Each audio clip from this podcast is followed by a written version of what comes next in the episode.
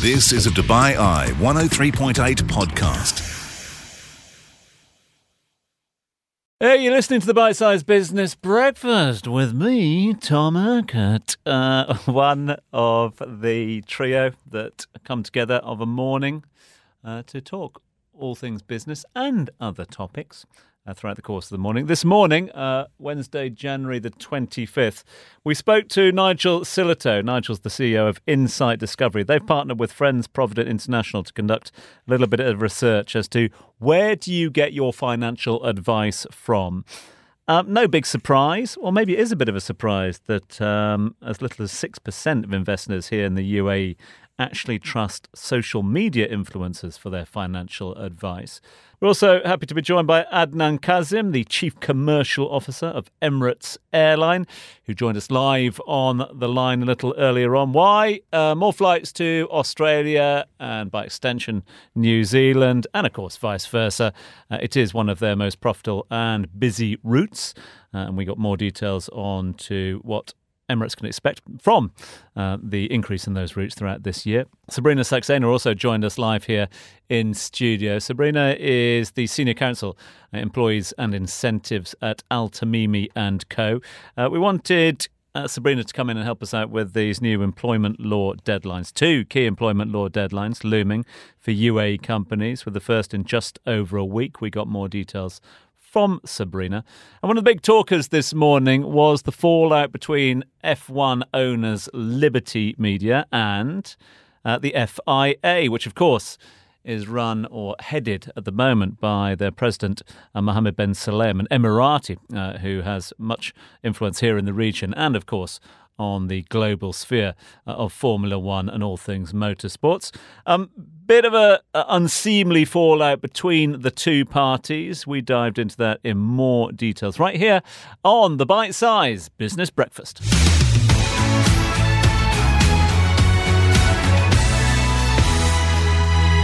One of the big business stories this morning is about sport. In his second championship winning season, Max Verstappen wins the Abu Dhabi Grand Prix.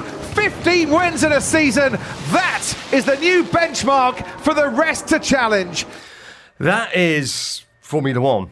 And there's trouble at Mill, Tom, isn't there, at the moment? Mohammed bin Sulayem, the Emirati guy, is the head of what's called the FIA.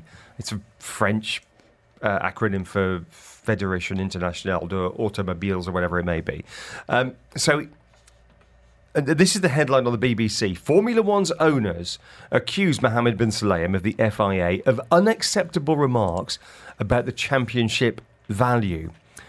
There's, there's talk of a $20 billion bid by Saudi Arabia to buy Formula One and Formula One is owned by an American company called Liberty Media at the moment. So you've got this weird schism at the moment. You've got Formula One, which is a commercial operation owned by Liberty Media, but then you've got the FIA, which is the regulator, which is a very different body. They're related but different, and they seem to have fallen out, don't they? Mm. Because Mohammed Ben Sulayem rally driver, born and raised in the UAE, big guy in motorsport, head of the FIA globally, says $20 billion is an inflated price, too high. Liberty Media, which owns the rights to F1, says, no, no, no, you cannot say that because that could hurt our valuation. What, what, what, are you hearing about this, Tom? Yeah, I mean, there's been rumblings, that's for sure, um, in recent times, but this obviously marks a drastic escalation in what has been a strained relationship. I think it's been it's been a year now since uh, Ben Salem has been uh, in charge, or certainly held that presidency, uh, and he's always been quite outspoken, out uh, forthright uh, in his opinions.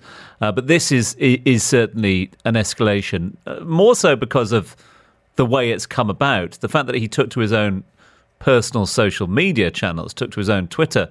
Um, channel to make make some of these well, they're allegations. It's not being around the bush. They are allegations and suggestions about uh, the the worth of Formula One. We his concern is that the the Formula One is being milked by Liberty at the moment. Uh, Liberty turn around and say well, you know, they've signed a hundred-year contract, so um, they're well within their rights to to, to, to, to to make money from this and etc. And why should the FIA be getting involved? Uh, and to a certain degree, they have. You know, they've done very well at bringing new eyeballs into the sport. The Netflix deal was a work of uh, a stroke of genius. What was that? Remind us. Uh, this was Drive to Success, Drive to Survive, Drive to Success. Um, the Drive to Survive. Uh, thanks, Roots. Uh, the uh, Netflix drama or Netflix series, which basically puts cameras into the pit lanes. Uh, they follow the four. They follow a number of drivers uh, and have done for the last couple of seasons. And whereas everyone would have an understanding of Formula One a couple of years ago, now you've got a whole new audience who know the drivers, who know the backstories, who know the uh, crazy team owners, who know the sort of the, the, the, the, arguments that go on, the frisons between the different teams. So, from a media point of view, from an eyeballs point of view, from a marketing point of view, Liberty have been brilliant. This is where I think we get to to to the the problem here is because Ben Sulayem is in charge of the ethics of the sport, if you like, as FIA, and wants to hold on to the spirit and the ethics, and he believes that that is not the case. Plus, involvement of the PIF as well, the Saudi Arabian uh, Sovereign Wealth Fund. Uh, are we therefore seeing um, battle lines being drawn, if you like, of those that are supporting that bid as opposed to that bid. Um, we know that the United States of America, Liberty based, uh, Liberty where Liberty are based, and Saudi have very strong relationships when it comes to all things Formula One and sport in general at the moment. So it, it is a little bit of a strange one, this one, especially the fact that it's got so personal in the last 24 hours. Bin Sulayem writing on Twitter, any potential buyer is advised to apply common sense, he says consider the greater good of the sport, and come with a clear, sustainable plan, not just a lot of money. Ben Sulayem says it is our duty to consider what the future impact will be for promoters in terms of increased hosting fees and other commercial costs. Liberty Media have said he may be liable, and the FIA, the regulator, may be liable for any damage to Liberty's value by his comments. So this could end up in court. Can we tie this in uh, both to Elon Musk currently being in court and Tom's interview at uh, after seven thirty, because one of the questions here, and what I know about motorsport, you could write on the little fingernail of, of Max Verstappen's right hand, but you've got someone saying stuff on Twitter and then someone else saying, right, that's affected our valuation. In the same way that you had Elon Musk saying funding secured to take uh, Twitter private at $420. A bunch of people bought the stock. Stock price went up. It didn't happen.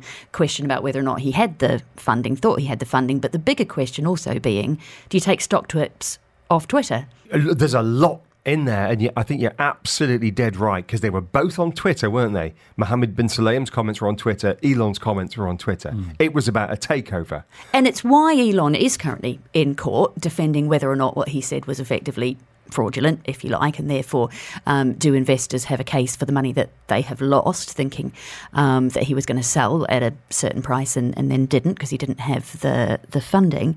And then you're going to be speaking to someone a little bit later on, aren't you, Tom, about whether or not we should be taking financial advice from social media influencers. So effectively, people on social media. I'm not sure we consider Elon an influencer. We're yet to see him with a can of energy drink or lying at a beach club somewhere in Dubai getting paid to do so.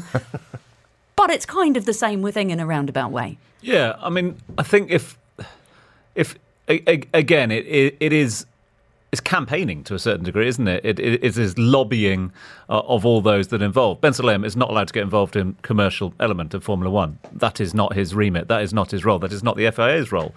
Um, so that's why he's not posted these comments I'm assuming, via the FIA official channels.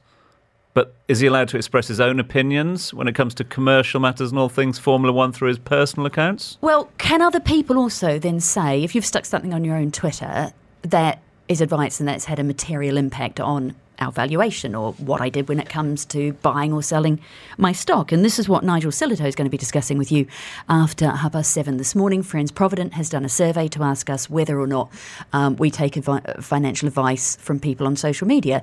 Fortunately, the answer to that was no. Uh, only about 6% of us do. Um, but the fact that they've gone out there and done the survey and, and asked the question, I mean, to be fair, Friends Provident have a reason to ask that question and a commercial reason, don't they, Rich? They're an insurance company. They sell investment products. Exactly. Nigel Sillito from Insight Discovery, the research company, joins us live just before eight o'clock this morning. This is the Bite Size Business Breakfast, exclusively on DubaiEye1038.com. And it's a week until the deadline for employees being transferred to limited term contracts. Who's ready? We are joined now by the employment lawyer Sabrina Saxena, who is senior counsel uh, looking at employees and incentives for Al Tamimi and Co. Sabrina, it's lovely to have you in. Thanks oh, for joining us. Thank you us. very much for having me. So, remind us quickly before we look at where we are of the big change here. What's actually different about these contracts? So, previously, everyone could be on an unlimited or a limited term contract. So, unlimited is kind of where most jurisdictions sit in terms of the fact that it's open ended, there's no kind of expiry date. Now, everyone has to transition across onto a fixed term contract. So, those contracts run for a limited term only. And what's the advantage of doing that? There isn't really an advantage or a disadvantage, I wouldn't say.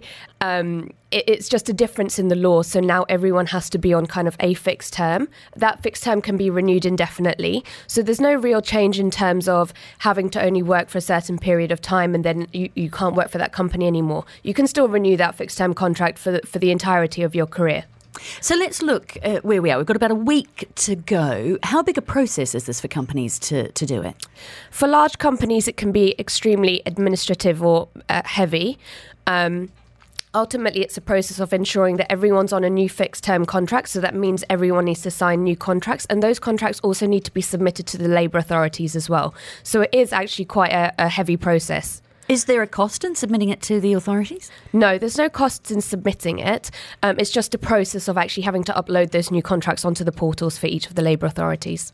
So the question is are we ready? What are you hearing from your clients? Are people phoning you in a bit of a, a panic or is everyone on top of it? Well, we are having a little bit of a panic at the moment. I'm not going to lie.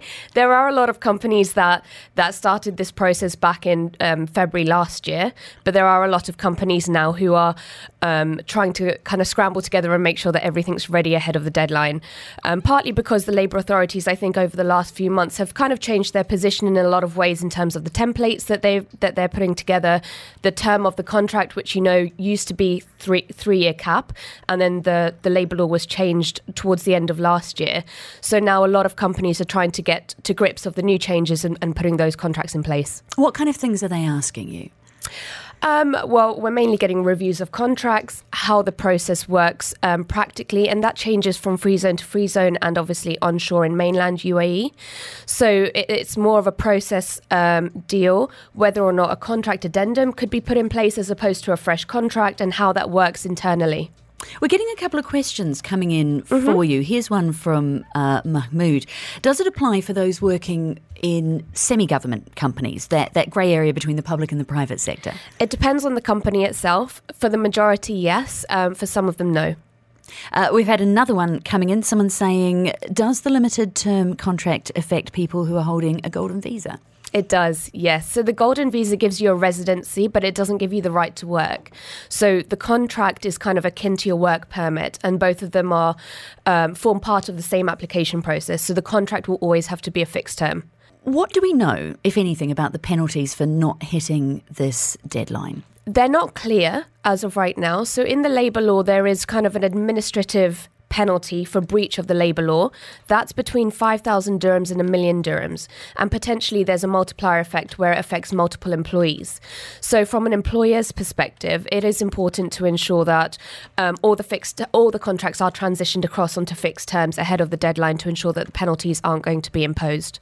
It's interesting that the people who are messaging us asking us about this are asking what it means for employees rather than employers. But it's not the employees that need to worry about this, is it? It's it's both. So I mean, from from a labour law perspective, it, it uh, the administrative penalties are imposed where there is a breach of the law.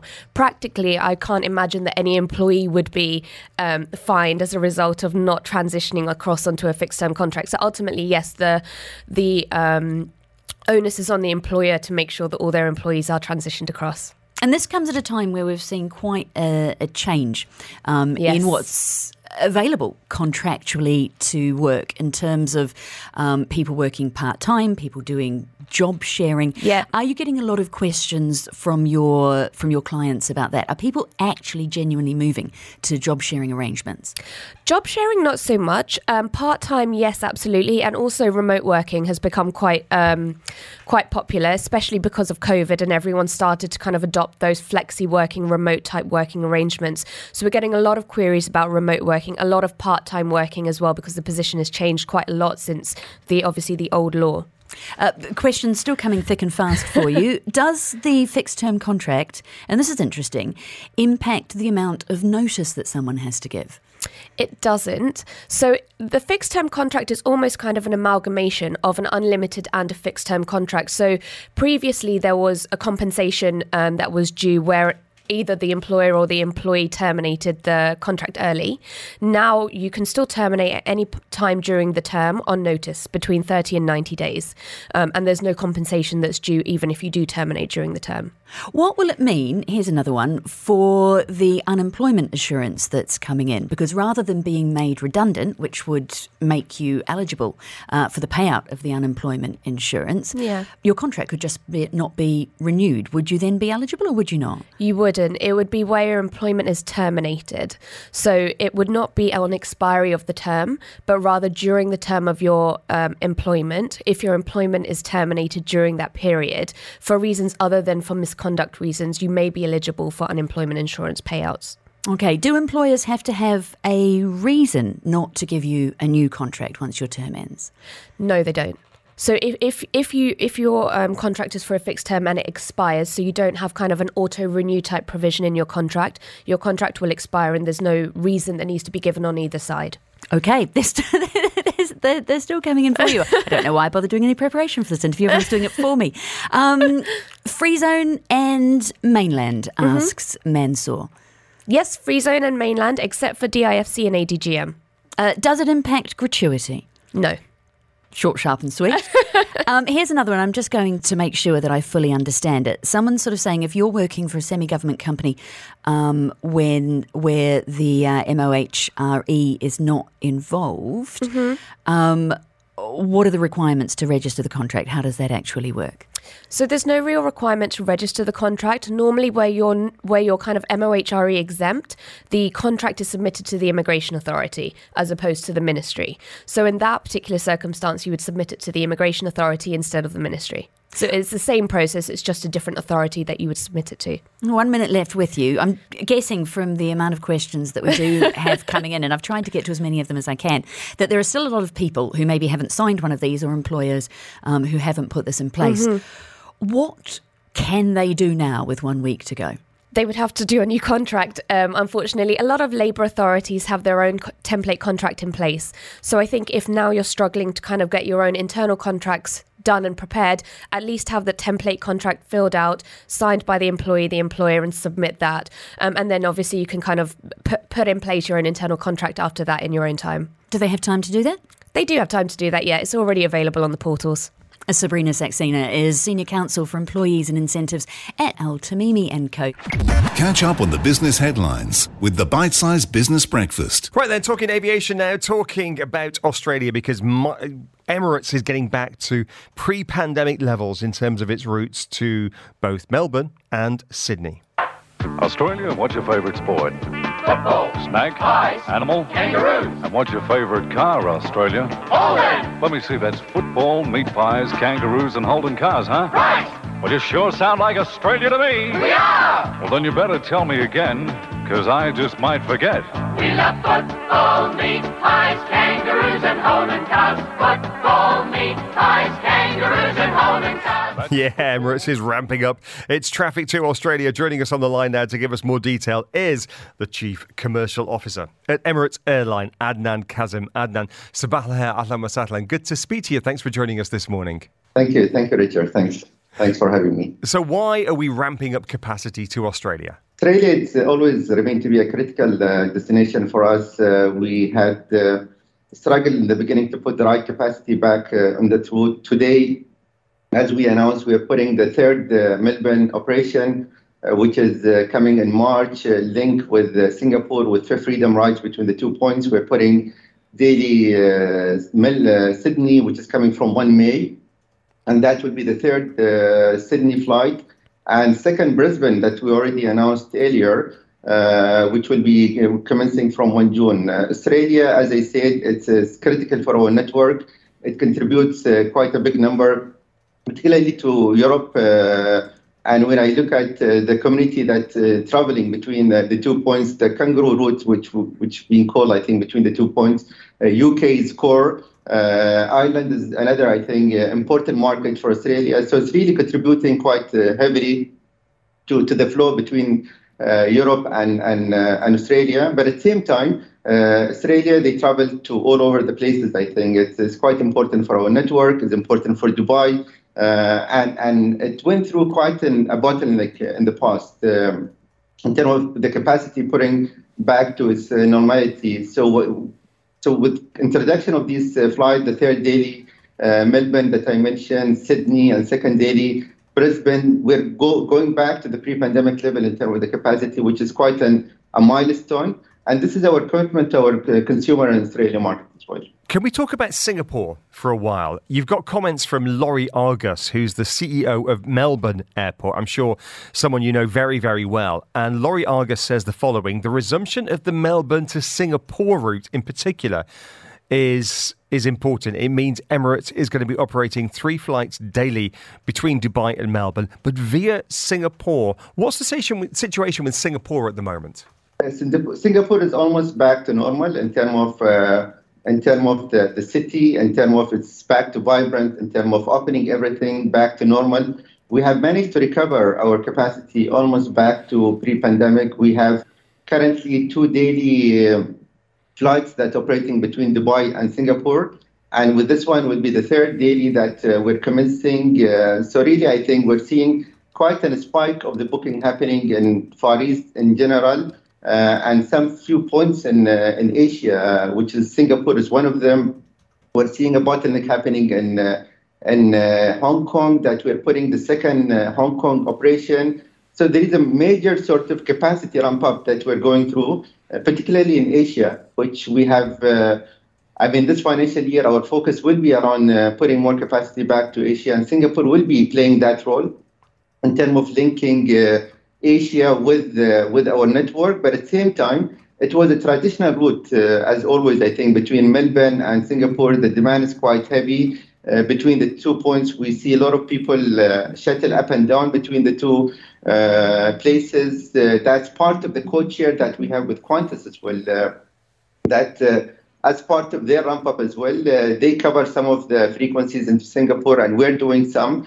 Uh, and, and it's really that meeting that requirement for the frequent travelers between Singapore and uh, Melbourne, which is quite uh, in high demand uh, in, uh, in general. Well, Brandy Scott, my colleague, will be happy, Adnan. I know you know her well. Singapore and Melbourne, two of her favourite cities, so I'm sure she'll be buying some tickets sometime soon.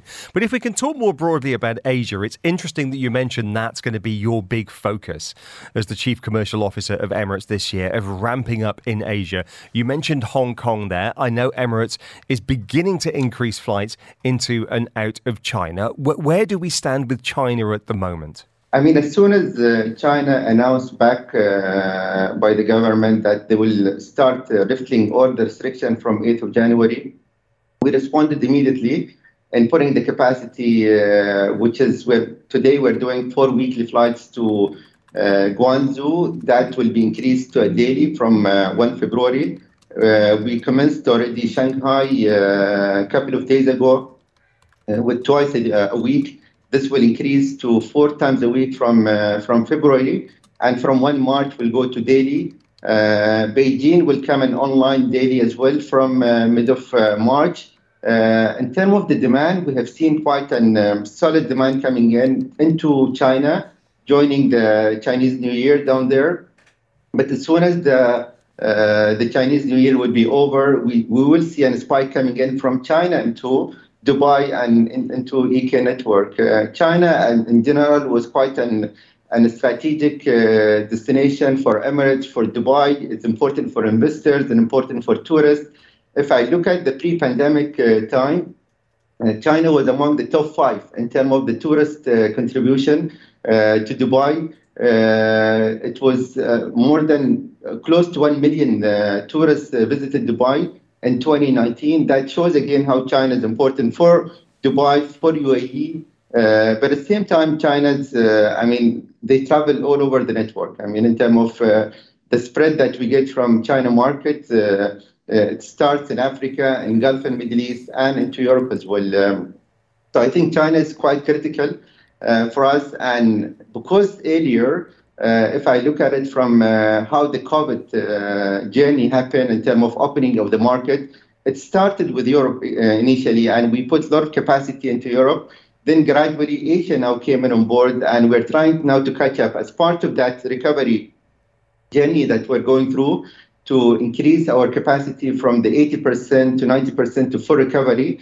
Uh, Asia will take a big chunk of that uh, uh, recovery mo- uh, journey that we're taking. Uh, we mentioned about uh, Singapore, we mentioned about uh, Hong Kong.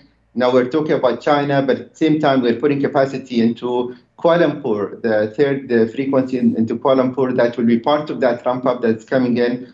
So, so yes, I think Asia is under focus, and we're trying to bring in that balance back between the Europe flow that we're getting, that moving into into Asia, and it's uh, and by summer I think we're we're in good shape uh, to to fill that gap and and create that balance. I think that's required between the two areas. Adnan, clearly a busy time for you. We'll let you get back to work. Appreciate your time this morning. Thanks very much indeed for joining us. That is the voice of the Chief Commercial Officer of Emirates Airline, Adnan Kazim, talking to us about ramping up flights to Australia and New Zealand, but also, of course, as you mentioned there, to places like Singapore, Hong Kong, China, and Kuala Lumpur in Malaysia. Just the highlights. This is the Bite Size Business Breakfast. Yeah, let's talk all things financial advice. And it seems that few UAE investors rely on social media influencers for their financial advice. Most look into family, um, professional financial advisors, and friends, firm peers for money management tips. In fact, only 6% of investors here in the UAE trust social media influencers for said advice. This is according to a survey by insurance company Friends Provident International. Joining us now to talk about it is the CEO of Insight Discovery. Nigel Sillito joins us live here in studio. Nigel, morning to you. Morning, Tom. How are you doing? I'm really well. So, explain the relationship between you guys and Friends Provident. Uh, so, you did the research for them, Yeah. is that right? Yeah, we do their research and also their um, comms. Okay, so uh, obviously an interesting piece, this one, and very moot at the moment Mm-hmm. as well, given uh, the what's doing the rounds in the news. Did the numbers surprise you? They did, particularly the first question where we asked how confident would you be to take um, advice from a social media influencer. And what surprised us is 51% said they are very confident or mildly confident. That's the scary thing, where a lot of Emiratis seem to be um, supporting um, the use of um, um, social media influencers. But then when you gave them the option, okay, choose one from the following five options, which was family and friends, uh, independent financial advisors, bank advisors, etc. That's when, luckily, um, social media influencers came out poorly at just six percent. Social media is not short of an opinion or two as well. It's all good and well if someone's judging somebody's dress on a red carpet. When it comes to your life savings, it's a different matter altogether, isn't it? Yeah, totally, and that's why they've um, coined this new um, uh, phrase, uh, fin, fin, fin influencers. And um, I think these um, new breed of fin influencers just need to um, uh, uh, be qualified and regulated. If they are then fine you know maybe take their advice. And i agree with you it's fine if they're you know helping to promote a restaurant or a new perfume. But when it comes to your financial future um, consumers should be very wary. And um, um, there are uh, many fin influencers particularly on tiktok. I read about one um, Erika Kullberg. She's now known as the money lawyer. But when you look at her posts, they're all pretty innocuous. It's like, um, you know, how to um, uh, make a claim if your luggage is lost. She's not punting, for example, crypto. Um, and she gets paid about $7,000 per post. Um, so that's quite a staggering number. But there are all these other um, influencers who are promoting unregulated schemes, and everyone knows about the Kim Kardashian case where she was um, fined 1.3 million by the SEC promoting a um, crypto coin that has subsequently fallen 99%. I mean, she cannot know all her millions of followers, so she got into deep water, hot water with that, and she's not now allowed to promote any financial products for three years. So India, for example, is now introducing legislation to try and control social media influencers when it comes to financial advice. And here in the UAE, as I'm sure you're aware, and you may have registered because I'm sure you're treated as an influencer, you need to go to what's called um, the uh, National Media Council, uh, pay $15,000 um, a year. That's if you are receiving cash inducements to make posts. If you're just being given uh, free tickets or um, uh, free meals, you don't need to. But if there's a cash transfer, you need to register as a social media influencer. And this legislation arrived about uh, four years ago here in the UAE. So there are far greater controls. But what I'd like to see is far more controls over these influencers who are pushing often unregulated schemes with no disclaimers that they're being paid to actually promote them. Yeah, because I suppose there is a reason that a financial advisor has to sit exams, certain tests, etc., get certain uh, regulations uh, and authority granting. Uh, do, do these do these celebrities know what they're doing? Obviously, they are having large paychecks waived underneath their FTX is a great Yeah. example. A number of big celebrities, and there's a big court case over in the United States um, following the collapse of FTX and the influence that celebrities have. Do we have any sympathy for them whatsoever? No, uh, they obviously don't do enough due diligence. I mean, I find it hard to understand um, crypto. So, how can someone who's, let's say, a successful entrepreneur really get his head around the structure of FTX, for example? But, you know, you will fall to um, the money that's being presented. You know, um, $25 million is quite a sweetener for um, promoting a um, uh, crypto platform. It's not the only talking point to come out of it. It's one of the big talking points, but it's interesting as well seeing where people actually do go to for their financial Yeah. advice. Over a third of those, or, or just under a third, I should say, of those that were surveyed, considering their family to be the best equipped for financial advice. Yeah, that's often true across the world when you do similar studies. Um, family and friends are often trusted, unfortunately, even over independent financial advisors or bank advisors. But when you look at the um, data, you'll find that youngsters are more swayed by uh, family and friends and also social media influencers, as you might expect, particularly those aged between 18 to 24. And then you, when you reach, you know, the grand old age of, you know, 45 plus, um, suddenly, you know, it's all to do with um, sound, independent financial advisors. But I think it goes to prove also that in this market, um, IFAs need to also up their game and improve their uh, reputation and trust amongst customers. And that's slowly happening with all the new legislation from all the different um, regulators, uh, particularly DFSA uh, in DIFC, the UAE Central Bank. So it's a lot tighter. 30 seconds left with you, Nigel. Um, just in terms of, of that, financial advisors hol- hol- holding their own at the moment, or are they also going to fall foul of Chat GPT? I do hope not, but we're going to do our worst reputation study again soon. And obviously, I'd love to bring that back here when we have the results. And then we'll know whether their reputation's improved or um, decreased since 12 months back. Nigel, you're a good man, bless you. Thanks so much indeed for joining My us live here in the studio. Uh, that uh, survey is out. It's by Friends Provident International, uh, with, of course, the support of all the team at Insight Discovery right here in the region. Nigel Sillito is the CEO of Insight Discovery, uh, joining us live here in studio. Thank you, Nigel. You've been listening to a Dubai Eye 103.8 podcast. To enjoy lots more from Dubai Eye in the United Arab Emirates, just go to DubaiEye1038.com or find them wherever you normally get your podcasts.